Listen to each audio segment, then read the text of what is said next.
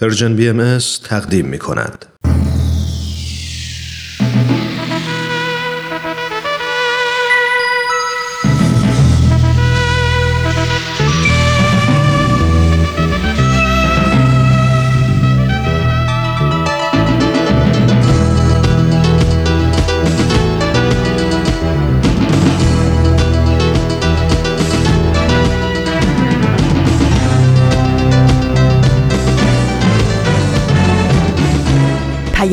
دوست. برنامه ای برای تفاهم و پیوند دلها.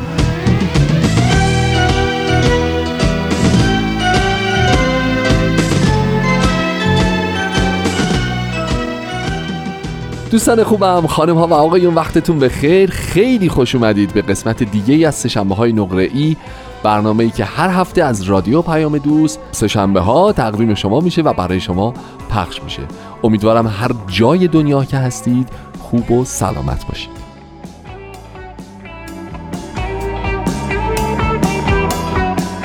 حالتون چطوره؟ احوالتون چطوره؟ امیدوارم که همه چیز خوب پیش بره بفرمایید که فضای رعایت کردن فاصله فیزیکی در شهر و دیاری که شما زندگی می‌کنید به چه منوالیه یواش یواش به نظر می‌رسه که برخی از جوامع دارن رفت آمدها رو یک ذره آسون می‌گیرن یه مقدار شرایط رو دارن کم کم کم کم به حالت قبلی برمیگردونن. وطن عزیز ما هنوز خبرهای خوبی ازش به گوش نمی‌رسه هنوز شرایط قرمز هفته گذشته شنیدید که گفتن بعضی شهرها رو سفید اعلام کردن بعد دوباره قرمز کردن بعد دوباره قرمز رو گفتن نه سفیدش خواهیم کرد بعد دیگه سفید نشد.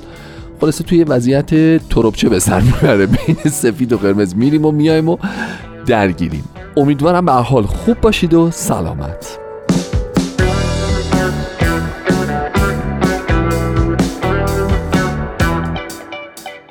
امروز سیوم اردیبهشت 1399 19 می 2020 میلادیه ما در برنامه امروز سهشنبه های نقره ای همونطور که شما بهتر از من می‌دونید منتظر پخش قسمت جدید دیگه ای از مجموعه رادمردان جاوید و همینطور فصل چهارم سپر سخن هستیم. برنامه های ماندگار و ارزنده ای که توسط همکاران ما در رادیو پیام دوست تدارک دیده شده و سه ها تو سه شنبه های نقره تقدیم شما میشه. من هومن ابری هستم بهتون خوش آمد میگم.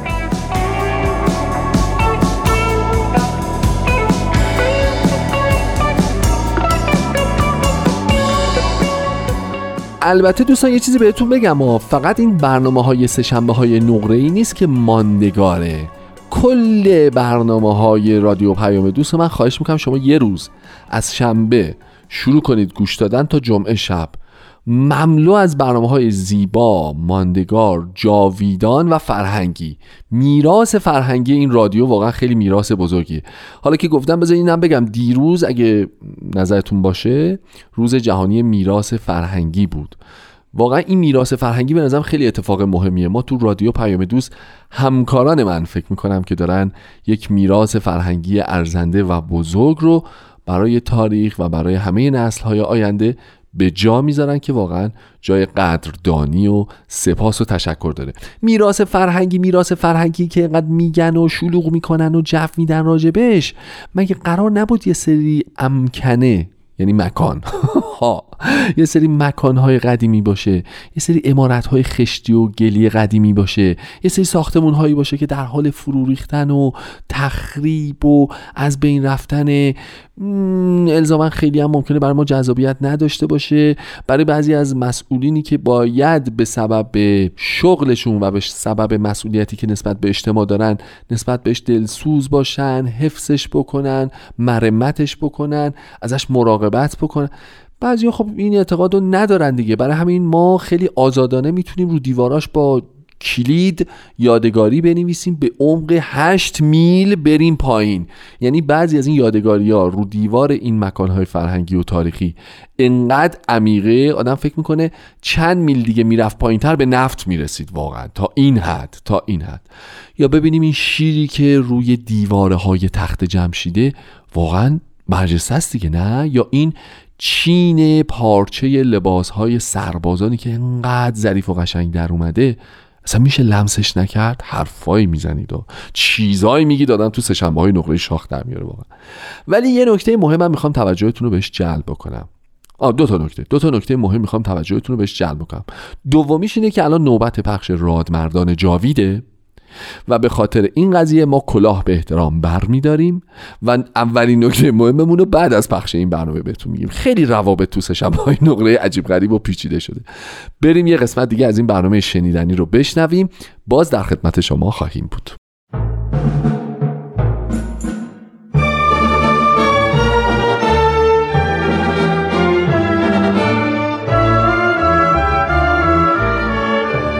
رادمردان جاوید.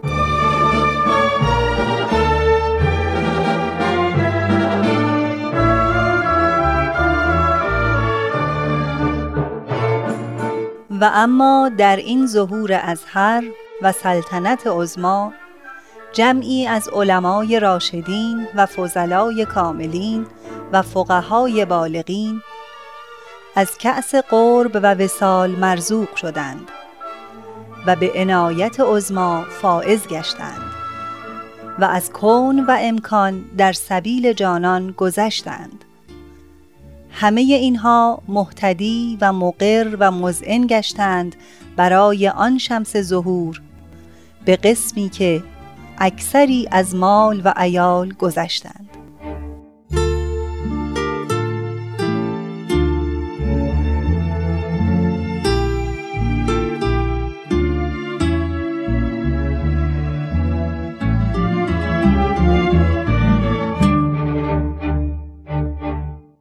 درود بر شنوندگان گرامی رادیو پیام دوست.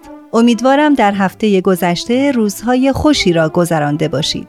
از اینکه باز هم شما را در جمع دوستداران برنامه رادمردان جاوید می‌بینم سپاسگزارم. من و همکارانم تلاش می کنیم تا در این مجموعه شما را با تعدادی از روحانیون و علمایی آشنا کنیم که هر کدام در زمان خود مرکز توجه عوام و خواص بودند و به هدایت روحانی آنان می پرداختند. آنان زمانی که آوازه ظهور آین بابی و بهایی را شنیدند بلافاصله به تحقیق و جستجو پرداختند و هر کدام طی مراحلی عجیب و دور از باور به دیانت جدید ایمان آوردند.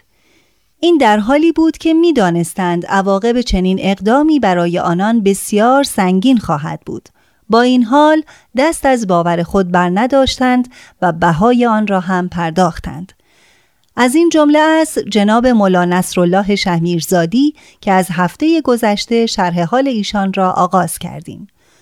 او که تا قبل از ایمان به آین بهایی بهاییان را واجب القتل می‌دانست پس از آنکه مؤمن به دیانت جدید شد همه امکانات مادی و مقام بالای روحانی خود در شهمیرزاد را از دست داد و سرانجام به دست دشمنانش به قتل رسید دوستان من ترانه هستم و خواهش می کنم در ادامه برنامه با ما همراه باشید.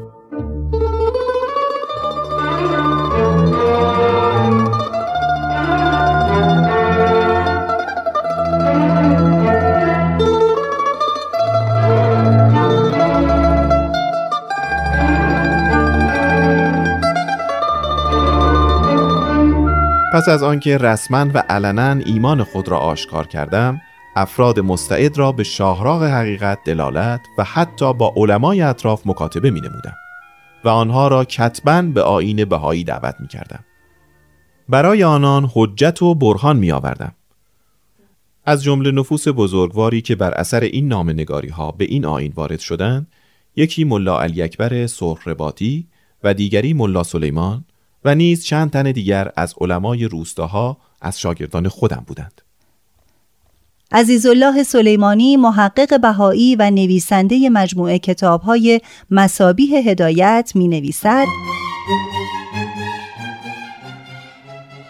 قبل از آنکه ملا نصرالله ترک منبر و مسند کند همه قباله ها و اسناد مردم شهمیرزاد از قبیل ازدواج و طلاق همراه او بود. بعد از کنارگیری او از کار افرادی که قصد تعدی و تجاوز به حقوق مردم داشتند ملک یا منزلی را که به شخصی فروخته بودند و همه قیمت را دریافت کرده بودند آن اسناد را به بهانه آنکه به مهر و امضای ملا نصرالله بود باطل شمردند و ادعای مالکیت ملک سابق خود نمودند. این امر سبب مشکلاتی شد. ادعی نزد ملا نصرالله شکایت کردند. او گفت اگر اسنادی که به مهر من است از درجه اعتبار ساقط است پس تمام زناشویی هایی که در زمان من واقع شده هم باطل است. و فرزندانی که از این ازدواج های غیر شرعی به وجود آمدند هم غیر شرعی هستند. عزیزالله سلیمانی می نویسد وقتی این گفته ملا نصرالله به گوش متجاوزین و متعدیان رسید دهانشان بسته شد. و ناچار شدند تا اقرار کنند که مهر و امضای ملا نصرالله پای همه اسناد معتبر است اما خودش از دین خارج شده و کافر می باشد.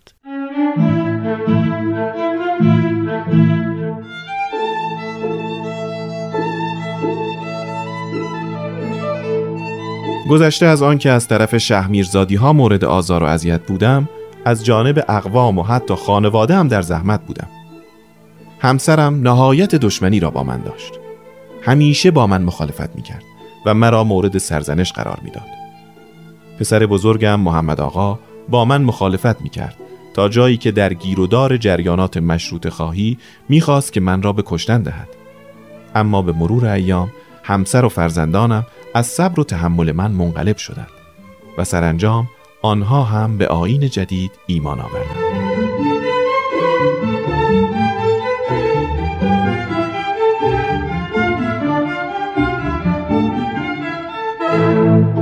کمی قبل از آنکه محمد آقا ایمان بیاورد با چند تن از شهمیرزادی ها که با او در پیلوری همکار و رفیق بودند برای معاملات به سفر رفتند. یکی از این افراد مشهدی حاجی نام داشت ملقب به نفتی که بسیار رشید و بیباک بود. او و محمد آقا اغلب اوقات ششلول و کارت همراه داشتند. محمد آقا به این ترتیب از پدرش و دیگر بهاییان محافظت می کرد. اما در معتقدات مذهبی با آنها دشمنی داشت. عزیزالله سلیمانی می نویسد محمد آقا و رفقایش به سمت شاهی و بابل رفتند و بار خود را فروختند. در بابل عبدالعلی نامی را دیدند که قصد داشت به شهمیرزاد برود و بار خود را بفروشد. با هم همراه شدند. در دهی به نام ازانده توقف کوتاهی داشتند. عبدالعلی که تصور می‌کرد محمد آقا بهایی است به او گفت در سفر قبلی که به این ازانده آمدم با بهاییان اینجا آشنا شدم. بسیار خونگرم بودن و به من خیلی خوش گذشت. رفقای محمد آقا این را شنیدند و فهمیدند که عبدالعلی بهایی است. به محمد آقا هم بدگمان شدند. پیش خود قرارهایی گذاشتند. مشهدی حاجی محرمانه به محمد آقا گفت می‌خواهم بدانم شما هم از این طایفه هستید؟ خیر ولی چون مردم سالمی هستند از آنها پشتیبانی و محافظت می‌کنم می‌دانید که آخوندهای ما قتل این طایفه را موجب اجر اخروی و ثواب می‌دانند می‌گویم حالا که چنین شکاری نصیب ما شده چطور از کلکش را بکنیم و اموال او را که از شیر مادر حلال تر است صاحب شویم. زمنان برای خود در بهشت با هوریه ها ذخیره برای آخرت دست و پا کنیم. قدری مهلت بده تا فکر کنم. بعد نظرم را به تو می‌گویم. پس از آنکه مدتی در سکوت راه را طی کردند محمد آقا گفت مشهدی حاجی این عبدالعلی را شما خودتان از بابل با خود آورده اید تا شهمیرزا تحت حمایت شماست. ضمنا او با من و شما نان و نمک خورده تنهاست. دیانت انسانیت اقتضا می کند که او را به سلامت به شهمیرزاد برسانیم. بعد دیگر خود دانید هر بلایی می خواهید سرش بیاورید. باشد محمد آقا. ولی این شخص نجس است. باید ظرفش را جدا کنیم. شما خودت باید این مطلب را به او حالی کنی. محمد آقا قبول کرد. عبدالعلی را پنهانی از اهداف و اغراض همسفران آگاه کرد.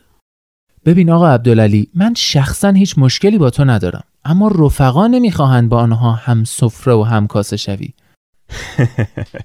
چه شده؟ مرا نجس می‌دانند؟ آری. باشد. شما بدانید که من طبق معتقداتم هیچ کس را نجس و کافر نمی‌دانم. همه را با خدا و بی خدا در بارگاه خدا مساوی می‌دانم. اما اگر بنا به نجس و پاکی است من هم می توانم بگویم از کجا معلوم که دوستان به واسطه عقب ماندگی از دستورات خداوند نجس نباشند بد هم نمی‌گویی ببینم حاضر این مطالب را به خود مشهدی حاجی هم اظهار کنی؟ البته که حاضرم محمد آقا نزد مشهدی حاجی رفت و گفت عبدالعلی می‌خواهد مطالبی با تو بگوید. من میان تو و او مسیر را طی می کنم شما دوتایی منصفانه با هم صحبت کنید. من هم می‌خواهم بدانم حرف این بهایی ها چیست. مشهدی حاجی قبول کرد و تا منزل بعد با عبدالعلی مذاکره نمود.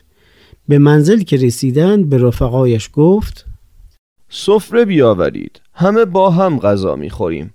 تا مطلب به درستی به ما معلوم نشود نمی‌توانیم کسی را نجس به شماریم. سرانجام به شهمیرزاد رسیدند. سخنان عبدالعلی درباره آین جدید در مشهدی حاجی اثر کرد.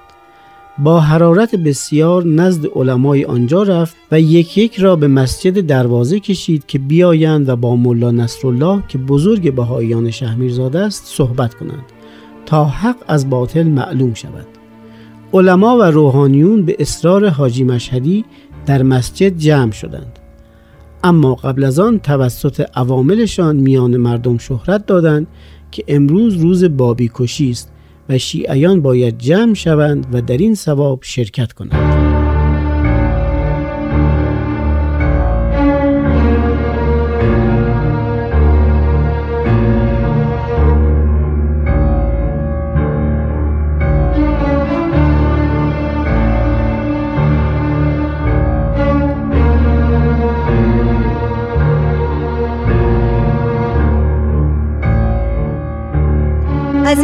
سلیمانی می نویسد ادی زیادی با چوب و چماق و کارد و ساتور در مسجد جمع شدند اطراف مسجد و گلدسته ها را علم بستند و هجده سماور بزرگ به جوش آوردند و به حاضرین چای می‌دادند.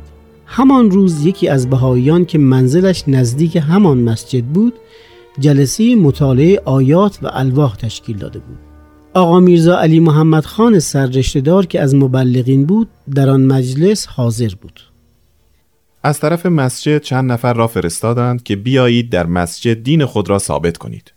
گفتم آقایان اگر واقعا قصد تحقیق دارند آنها تشریف بیاورند اینجا که خلوت است و خارج از قوقای عام.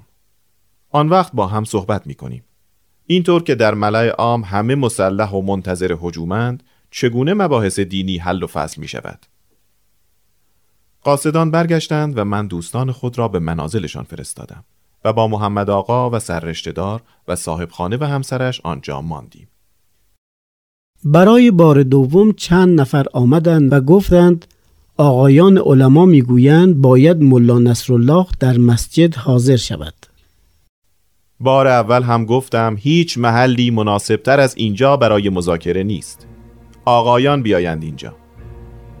این بار که قاصدان برگشتند و خبر بردند هیاهوی آخوندها بلند شد و فریاد برآوردند که ای جماعت دیدید که ترسیدند و نیامدند؟ خون اینها مباه و مالشان حلال است. بروید اینها را نیست و نابود کنید.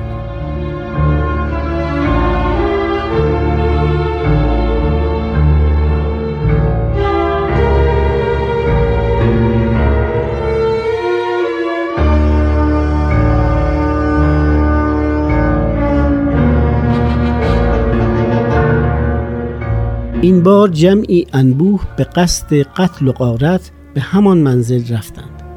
به دستور ملا نصرالله محمد آقا فورا اسب را زین کرد تا او را از مخمسه بیرون برد. اما اشرار رسیدند و سه طرف منزل را احاطه کردند. محمد آقا با صدای بلند فریاد زد. جلو نیایید برگردید. گفتم برگردید. چرا اینجا میایید؟ محمد آقا نگران نباشید ما آمده ایم که جناب سررشتهدار از اینجا بروند مگر نمی بینید که ایشان به راه افتادند خودشان دارند از اینجا می روند خلاصه که ملا نصرالله و آن شخص خیرخواه جماعت را پس زدند و سررشتهدار را به سمت سنگسر روانه کردند. به این ترتیب جماعت پراکنده شدند. محمد آقا فرزند ارشد ملا نصرالله می‌گوید سال 1333 هجری بود. من و برادرم محمد هادی در بابلسر مشغول کسب و کار بودیم. اوایل تابستان نامه ای از پدر دریافت کردیم که خواسته بود ما فوراً به شهمیرزاد بازگردیم. علت هم آن بود که به واسطه وقایعی که رخ می‌داد و یا الهامات قلبی حد زده بود به زودی به شهادت می‌رسد.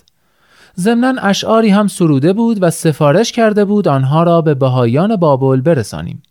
من که کسالت هم داشتم چند روزی معطل ماندم تا با محمد هادی برگردم اما او تعلل می کرد تا اینکه خود به تنهایی به شهمیرزاد بازگشتم مدتی بود که میان اهالی سنگسر از بهایی و مسلمان نزاعی رخ داده بود و از طرفین چند نفر کشته شده بودند. مسلمانان سنگسر از مسلمانان شهمیرزاد کمک خواسته بودند تا به اتفاق یکدیگر طایفه بهایی را قلع و قم کنند. در شهمیرزاد مسلمانان مشغول جمع آوری نفرات بودند. اوضاع بسیار خطرناک و بقرنج شده بود. به اتفاق آقا سید محمد باقر به سنگسر رفتیم و به منزل حاجی محمد جواد نامی که از مسلمین بود وارد شدیم. می‌خواستیم تا رؤسای طرفین را ببینیم و در جهت رفع اختلافات و آشتی میان آنان اقدام کنیم. خوشبختانه در این امر موفق شدیم و نزاع و جدال به صلح و آشتی مبدل شد. عزیزالله سلیمانی می نویسد در این میان 300 نفر مسلح از شهمیرزاد حرکت کردند. این خبر به سنگسر رسید. آخون سید کازم سنگسری قاصدی به دربند فرستاد که محلی است میان سنگسر و شهمیرزاد و جماعت آنجا اتراق کرده بودند. پیغام داد که ما از این مساعدت شما بسیار ممنونیم. اما همین دو روزه میان ما صلح و سلام حاصل شده. حال اگر شما برای ملاقات و دیدن و میهمانی می آیید که قدمتان مبارک وگرنه تقاضا داریم به شهمیرزاد بازگردید. حضرات نشستند و با هم مشورت کردند که این طایفه روز به روز بر جرأت و جسارتشان میافزاید. آنان دین خود را علنا تبلیغ می کنند این نیست مگر به تحریک ملا نصرالله که دائما آنها را تشویق و دلگرم می کند جماعت باید فکری کنیم تا او را از سر راه برداریم. بعد از او کار دیگران آسان است. چطور است از میان خود چهار نفر تبردار در همین جا بمانند؟ تا وقتی که ملا نصرالله از سنگ سر برمیگردد با ضرب تبر هلاکش کنند. همین کار را کردند. چهار نفر ماندند و دیگران به شهمیرزاد بازگشتند.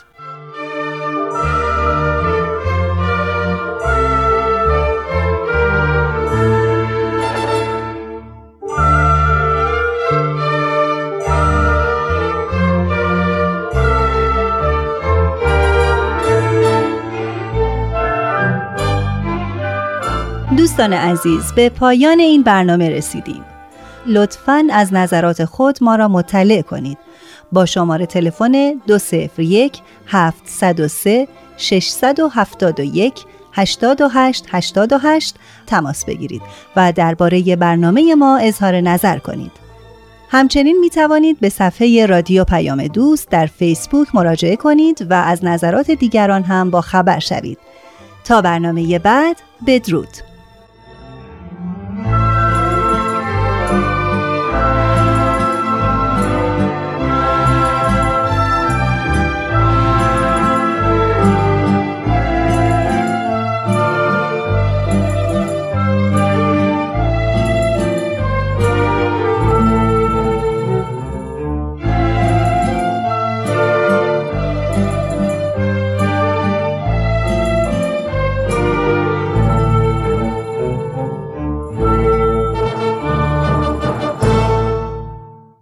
خب دوستان خوبم خوشحالم که همچنان با سشنبه های نقره ای قبراق و سر حال همراهید.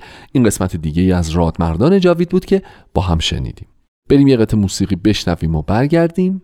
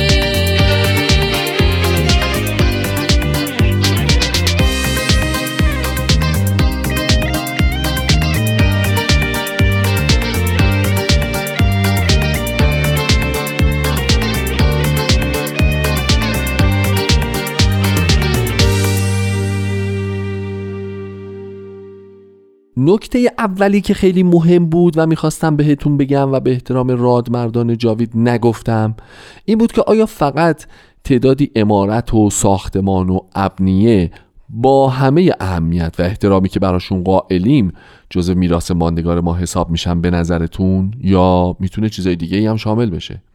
درسته که ما باید به وظیفه اجتماعی خودمون به درستی عمل بکنیم و از این میراث صدها ساله حفاظت و حراست بکنیم قدرش رو بدونیم. ولی یه چیزایی هم هست که واقعا باید همینطور قدرش رو بدونیم و رعایت بکنیم و مراقبش باشیم و نشرش بدیم و گسترشش بدیم که تو ابنیه نیست تو گچ و خاک و سنگ و آهک و کلوخ هم نیست. مثلا فرض بفرمایید این نوروز عید بزرگ و سنتی و بسیار محبوب و عزیز ما هم می‌تونه جزء میراث ماندگار باشه. مثلا فرض بفرمایید ساز تار می‌تونه در واقع جزء میراث ماندگار ما باشه. مهمه که ما این علمان ها رو به چشم میراث ماندگار بهشون نگاه بکنیم و از اون مهمتر اینه که ببینیم ما چی کار می‌تونیم بکنیم. برای به جا گذاشتن و به یادگار گذاشتن یک میراث ارزشمند ماندگار. یه میراث جهانی ماندگار دیگه هم می‌خوام بهتون امروز معرفی بکنم که باز به احترام فصل چهار سپهر سخن می‌ذارم بعد از شنیدن این برنامه. خواهش می‌کنم بفرمایید.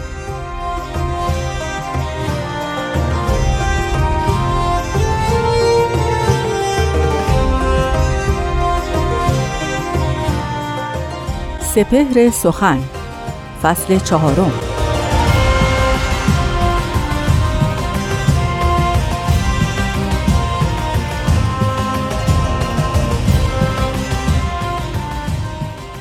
هر که شد محرم دل در حرم یار بماند.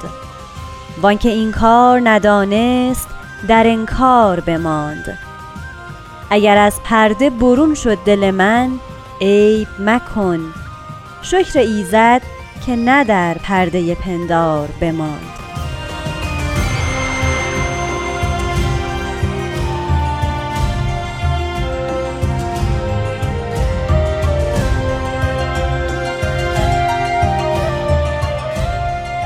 شنوندگان محترم درود به شما. من نیوشا راد هستم و این قسمت یکی مونده به آخر فصل چهارم سپهر سخنه.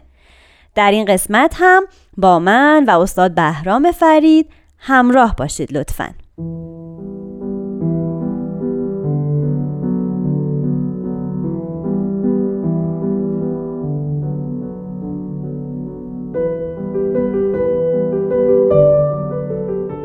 حضرت ولی امرالله میفرمایند به خضوع و خشوع و افتادگی اکتفا منمایید. مظهر محویت گردید و فنای محض شوید. مهر و وفا و شفقت و محبت نصایح پیشینیان بوده. در این دور اعظم اهل بها به فداکاری و جانفشانی معمور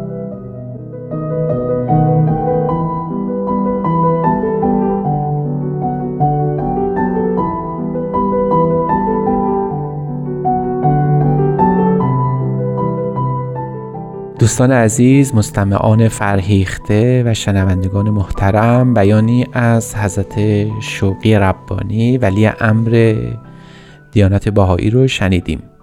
در این بیان حضرت شوقی ربانی به یک وجه اطلاع دیانت باهایی بر ادیان سابق اشاره میفرمایند و اون این است که در گذشته ادیان الهی صرفا توصیه می‌کردند بر اینکه مؤمنانشون مظهر محبت و شفقت و مهربانی باشند دوستدار یکدیگر و بلکه عالم باشند اما در این ظهور توصیه به عالم انسانی مؤمنان و غیر مؤمنان این است که باید مظهر فداکاری و جانفشانی باش. این دو کلمه فداکاری و جانفشانی که مأموریت بهایان عالم هست در حقیقت به نوعی ظهور کمالات نوع انسانی است. یعنی انسان به مدارجی از کمال باید برسه که تمام شعون خودش رو تمام شهوات و بشریت خودش رو آنچه را که باعث میشه انسان ها از هم جدا بشند رو باید از بین ببره دور بریزه و متحد و متفق با سایر نوع انسانی باشه. آنچه را که بعدها حضرت عبدالبها صحبت از عبودیت در منتهای فنا دونستند.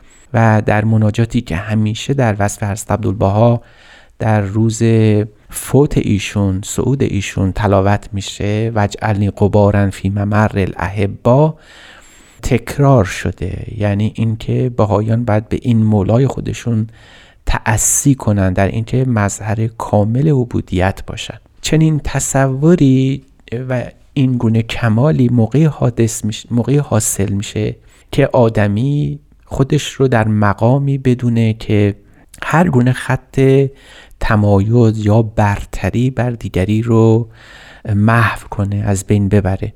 اینکه خودمون رو برتر و بهتر از دیگران ببینیم در عرف بهایی جایی نداره. نه تنها جا نداره بلکه حتی باید گفت که باعث فساد عالم میشه. گویا این سخن از با در لوح اتحاد که فرمودند برتری و بهتری که به میان آمد عالم خراب شد و ویران مشاهده گشت همین معنا رو در جمع مؤمنان هم تداعی کنه.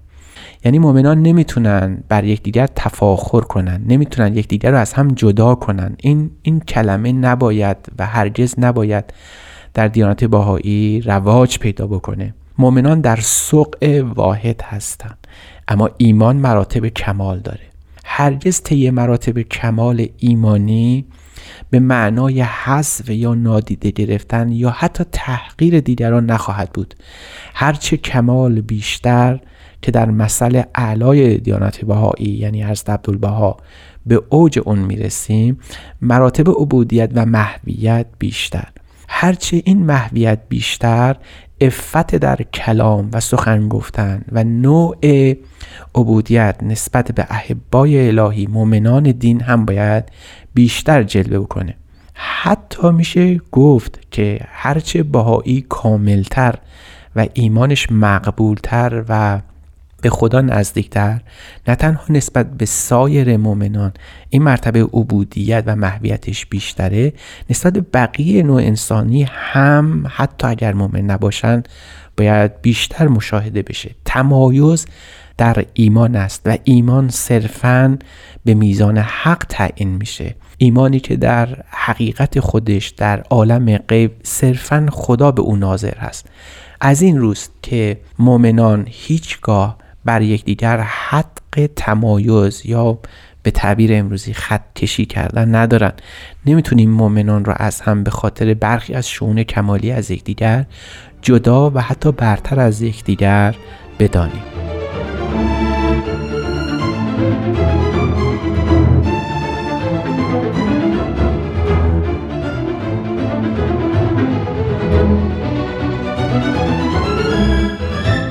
شنوندگان عزیز پیرامون بیانی از حضرت شوقی ربانی سخن گفته آمد که اهمیت ظهورات الهی ظهور ایمان در افراده و ظهور ایمان کمالش حصول سعادت نوع انسانی است که در طی کمالات حاصل میشه.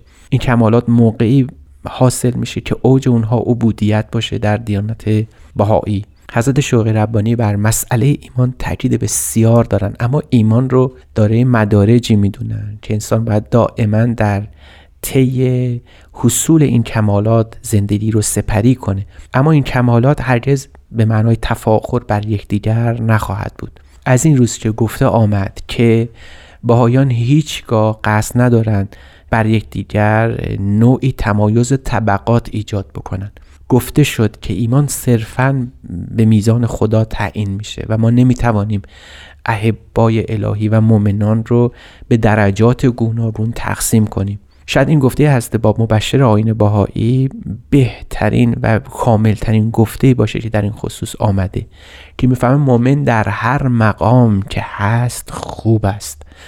یعنی درسته که مؤمنان از هم دیگه تفاوت مدارج ایمانی دارن کمالات ایمانی دارن اما همشون در سوق واحد و خوبن. ما باید پرهیز کنیم از این که کلماتی به کار ببریم که بین مؤمنان جدایی و تفرقه ایجاد بشه. ما نباید کلماتی به کار ببریم تشبیهاتی رو ادا کنیم که یک مؤمن رو بر مؤمن دیگر بخواهیم. ارجح بدونیم خدای نکرده بخصوص در موارد خدمت به نوع انسان در موارد خدمت به آین الهی ما نمی‌تونیم مؤمنان رو از هم جدا کنیم. این نوع تقسیم بندی ها که در تشویق اهل ایمان گفته میشه که اونها رو وادار کنیم تشویق کنیم به خدمات گوناگون در نهایت پسندیدگی و خوبه. یعنی بخواهیم مؤمنان تشویق بشن به خدمات بیشتر به نوع انسان به طی کمالات بیشتر. این عالی است. اما بعد پرهیز کنیم از این که این نیت خیر رو با کلماتی ادا بکنیم که مؤمنان تحقیر بشن. این نوع تشبیهات که مؤمنان رو برای جهت تشویق تشبیه کنیم به مؤمنانی که خاموشند و باید روشن بشن یا مؤمنانی که دور از گود نشستن و فقط و فقط مصرف کننده هستن. این تقسیمات ابدا در دینات باهایی جایی نداره و جایز نیست. حتی می شود گفت که با روح امر باهایی سازگار نیست. مؤمنان خدمات متنوع انجام میدن. این خدمات متنوع تنها کسی که داور حقیقی است در قبول بودن اون مقبول بودن اون حق است و لاقه چقدر حضرت ولی امرالله مثل حضرت عبدالبها توصیه می‌کنند در این که ما مراقب باشیم که مبادا مبادا مؤمنین از خدمت به این آین الهی باز بمونن. شاید در اینجا این بیان حضرت شوقی ربانی گویای مطلب باشه که اهل بها کما امرهم مولاهم و محبوبهم باید چون هوا لطیف شوند و چون نار مشتعل گردند و از سقل الله خفیف شوند و چون اریاه بر اقتار و اشتار مرور نمایند. حضرت ولی امرالله می‌خوان تشویق بکنن مؤمنان, مؤمنان رو بر خدمت. در طی 36 سال قیادت خودشون هرگز کلمه به کار نبردن که حتی یک مؤمن از مؤمنان حضرت شوقی ربانی مؤمنان دیانت بهایی به خودش در خودش احساس تحقیر کنه. حتی یک کلمه. یعنی وقتی می‌خوان تشریح بکنن به جمع آوری آثار تشریح بکنن به تبرعات تشویق بکنن به مهاجرت تشویق بکنن به هزار خدمت از این نوع هرگز کلمه به کار نبردن که یک باهایی خودش رو خارج از جرگه مؤمنان بدونه خودش رو سست عنصر بینگاره یا اینکه فکر کنه از دایره خدمات جدا مونده. تشویق در نهایت ملاحت و در نهایت وساقت است و با روح هم سازگار. باهایان باید تشویق بکنن همدیگر رو در خدمت به نوع انسانی با کلماتی که از اونها روح محبت روح مودت روح آشتی و وحدت و یگانگی در اون دمیده باشه. روح ام جز آشتی و لسان شفقت و محبت نیست.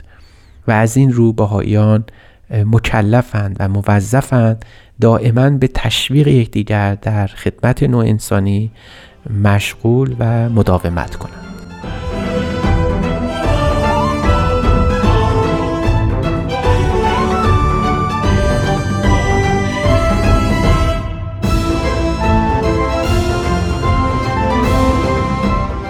عزیزان شنونده به پایان این قسمت از سپهر سخن رسیدیم.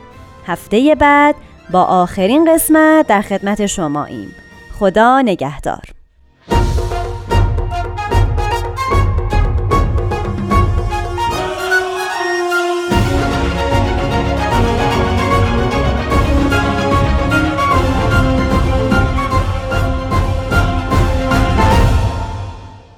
خب دوستان عزیز این هم قسمت دیگری از فصل چهارم سپر سخن بود که تقدیم شد. نکته مهمی که در مورد میراث ماندگار می‌خواستم بهتون بگم اینه که ما یک فرد داشتیم در ایران عزیز خودمون که به عنوان میراث ماندگار ما در واقع شناخته شد میراث فرهنگی ماندگار ما شناخته شده بود. زنده یاد نجف دریابندری که حدود دو هفته پیش متاسفانه ایشون رو از دست دادیم. همینجا به احترامشون کلاه سر بر میداریم و یادشون می‌کنیم و امیدواریم که روحشون شاد باشه و به احترام همه کسان دیگری که ممکنه تو لیست جهانی میراث های فرهنگی ثبت نشدن ولی ما می‌دونیم که انسانهای ارزشمند بزرگ و تاثیرگذاری هستند قیام می‌کنیم. به احترامشون این برنامه رو در همین جا به پایان می‌بریم و تعهد می‌کنیم که یادشون هستیم. و تو نشر افکار آثارشون همکاری می‌کنیم.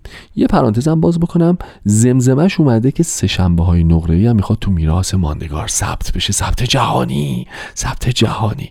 حالا این خبر رو داشته باشین. بعدا میاد و شبکه های خبری جهانی رو منفجر خواهد کرد.